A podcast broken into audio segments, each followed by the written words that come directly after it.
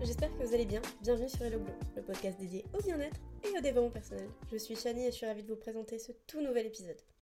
J'espère que vous allez bien, je suis trop contente de vous retrouver pour ce tout nouvel épisode. Aujourd'hui, on va parler d'Ayurveda et plus précisément de rituels euh, ayurvédiques pour prendre soin de soi cet hiver. L'hiver est officiellement là et du coup, je pense que ça peut être bon de trouver certaines choses qui vont faire en sorte qu'on va passer un hiver beaucoup plus agréable et en meilleure santé. Dans un premier temps, si vous ne connaissez pas l'Ayurveda, il faut savoir que c'est une médecine indienne traditionnelle qui s'appuie sur l'équilibre de trois piliers qu'on appelle les doshas. Donc il y a Kapha, Vata et Pitta. Et en fait, ils sont là pour préserver la santé physique et mentale c'est bien plus qu'une médecine, en théorie, parce que l'Ayurveda, c'est vraiment un mode de vie à part entière. La pratique quotidienne des rituels ayurvédiques est essentielle pour prendre soin de son corps et de son esprit. Et en fait, ces rituels composent une routine nommée Dinakarya. Euh, ça va être des massages ayurvédiques, du yoga, de la méditation, l'élimination des toxines le matin, etc. etc., etc. Donc aujourd'hui, on va voir ensemble 8 pratiques de, de l'Ayurveda à inscrire dans votre journée hivernale pour passer un hiver en bonne santé et de façon la plus confortable possible. Le premier conseil, ça va être une bonne nuit de sommeil. Ça va vous donner l'énergie nécessaire pour la journée. Ça semble normal, mais c'est super important de le répéter. En Ayurveda, on recommande de se lever 1 heure et 30 minutes avant le soleil. En hiver, il faut donc se lever avant 6 heures. Le soir, il vaut mieux se coucher avant 22 heures.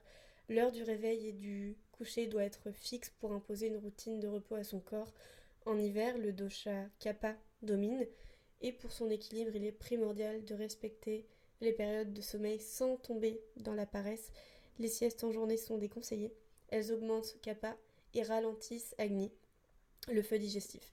Euh, je sais que c'est très très très très difficile de se lever et de se coucher avec le soleil. Genre moi je sais qu'ici à Montréal, le soleil vraiment genre vers 14... Non, j'abuse vers 16-17h, mais il y a déjà, euh, c'est déjà nuit noire, donc euh, c'est pas possible de se coucher à 17h carrément. Euh, mais faut quand même avoir une bonne nuit de sommeil, c'est super important. Et se lever tôt reste vraiment bien. Et vous le savez sûrement, mais se coucher après minuit, c'est pas ouf parce que votre sommeil est beaucoup moins réparateur après minuit. Voilà. Ça, c'était le premier conseil. Le deuxième conseil va être de se gratter la langue au réveil.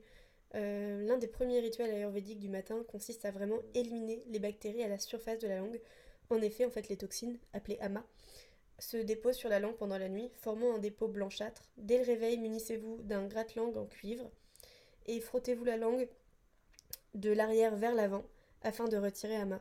Le cuivre est antibactérien il suffit de le passer à l'eau à la fin du rituel et en fait ce geste permet de garder une bouche en bonne santé et améliorer la laine. J'en ai pas encore, personnellement, mais j'en ai entendu que du bien et j'en ai un dans mon panier Amazon et il faut que je le commande. Mais, euh, mais voilà, j'en ai vraiment entendu que du bien, c'est pour ça que je le mets ici. Et une de mes profs de yoga qui s'appelle Joy et, et aussi euh, coach en Ayurveda et euh, elle le fait tous les matins ce rituel et elle a dit que c'était génial. Donc voilà.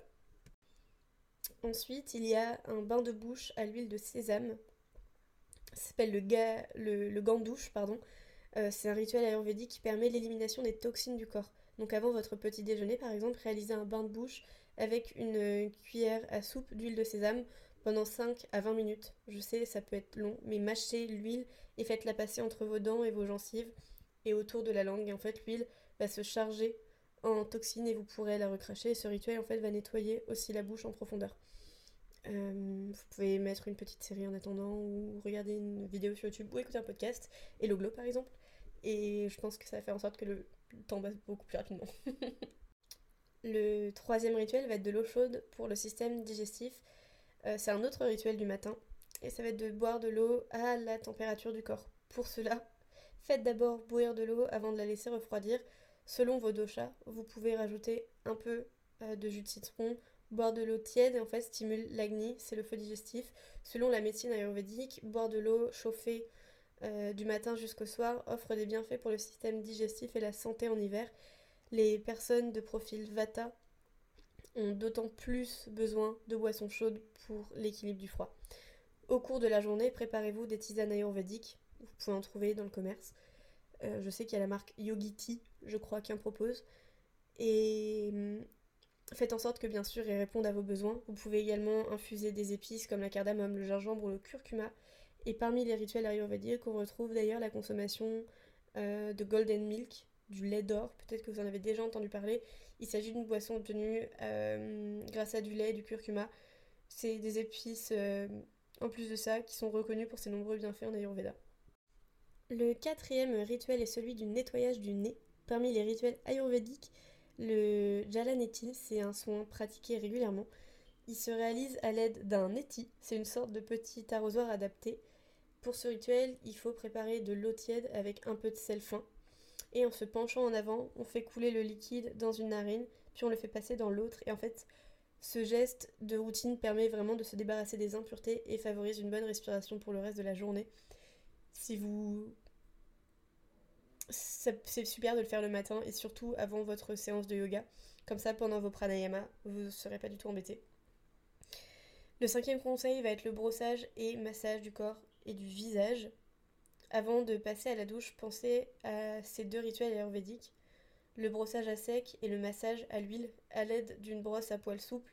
Massez votre corps en partant des extrémités et en remontant vers le cœur Ensuite, réalisez un massage ayurvédique du visage jusqu'aux pieds. Et en fait, pour ça, vous pouvez utiliser de l'huile de sésame ou de coco chaude en mouvement circulaire. Ces pratiques permettent euh, l'amélioration de la circulation sanguine et ça procure de l'énergie et apaise l'esprit. Vous pouvez ensuite euh, prendre votre douche et commencer votre journée. Je vous conseille, euh, surtout si vous utilisez de l'huile de coco, de vraiment prendre votre douche et de laver votre visage après parce que l'huile de coco peut être comédogène. Donc vous donnez des boutons en d'autres termes, donc n'hésitez pas à faire votre skincare après par exemple. Sixième euh, rituel, ça va être yoga, méditation et respiration. Pour limiter l'installation du kappa, il est recommandé de pratiquer une activité physique douce dès le matin. Donc le sport participe, vous le savez, à la bonne hygiène de vie et pas seulement en Ayurveda d'ailleurs. Traditionnellement, la séance de yoga est conseillée. Effectuez quelques salutations au soleil réveille délicatement votre corps et votre esprit. Aussi, les Kriya, Ani, Sarah et Noli stimulent et réchauffent. Si vous n'êtes pas adepte du yoga, vous pouvez marcher à l'extérieur et profiter des rayons du soleil hivernaux pour vous réchauffer par exemple. Et pour une journée sans stress, prenez quelques minutes pour faire de la méditation, fermez les yeux et prenez conscience de votre corps, fixez-vous un objectif pour la journée ou bien libérez votre esprit de tout stress avec une pensée positive positive, pardon, profitez euh, de ce moment de calme pour réaliser des exercices de respiration également, nommés pranayama, dans le monde du yoga. Si vous souhaitez euh, une séance de yoga matinale pour tout niveau, je viens d'en sortir une sur YouTube. Euh, donc je vous invite à aller checker le lien en description de cet épisode, je vais le mettre. C'est un vraiment energizing morning yoga flow, mais il est relativement court et adapté à tous les niveaux. Donc je vous invite à aller le faire. Vous allez voir, ça va vous faire beaucoup, beaucoup, beaucoup de bien. Ensuite, l'importance des repas et de leur constitution. Au-delà des rituels ayurvédiques, la santé passe par une bonne alimentation. En Ayurveda, la constitution des repas se détermine grâce au dosha de chaque personne. En hiver, il est important de prendre des repas légers, composés de légumes et de fruits de saison. Sur la période froide, la médecine ayurvédique recommande de limiter la viande, les laitages et les légumes crus trouver l'énergie nécessaire dans les céréales, les huiles et les euh, oléagineux. Réchauffez-vous grâce aux épices et pour une bonne hygiène de vie, chaque déjeuner doit se faire dans le silence, en théorie, mais ça, si vous vivez à deux, ne le faites pas. et en pleine conscience, ça c'est plus dur à faire parce qu'on a tendance à ou parler et à être ailleurs, ou regarder une série, moi la première, donc, euh, donc voilà. Vous pouvez sûrement vous poser la question, mais du coup, qu'est-ce qu'on mange? Donc manger des fruits et légumes, de préférence cuits ou en compote plutôt que crus et froids. Évitez les fruits exotiques très refroidissants comme la banane ou la noix de coco. Évitez les produits glacés à peine sortis du frigo et les glaces. Ces produits euh, baissent vraiment la garde immunitaire et nous rendent vulnérables au refroidissement, donc au virus.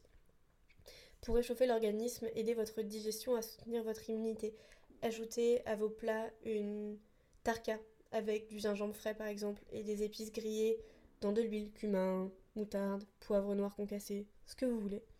Versez la préparation sur les salades, les céréales ou les légumes, surtout euh, ceux qui sont lourds à digérer, comme le chou par exemple.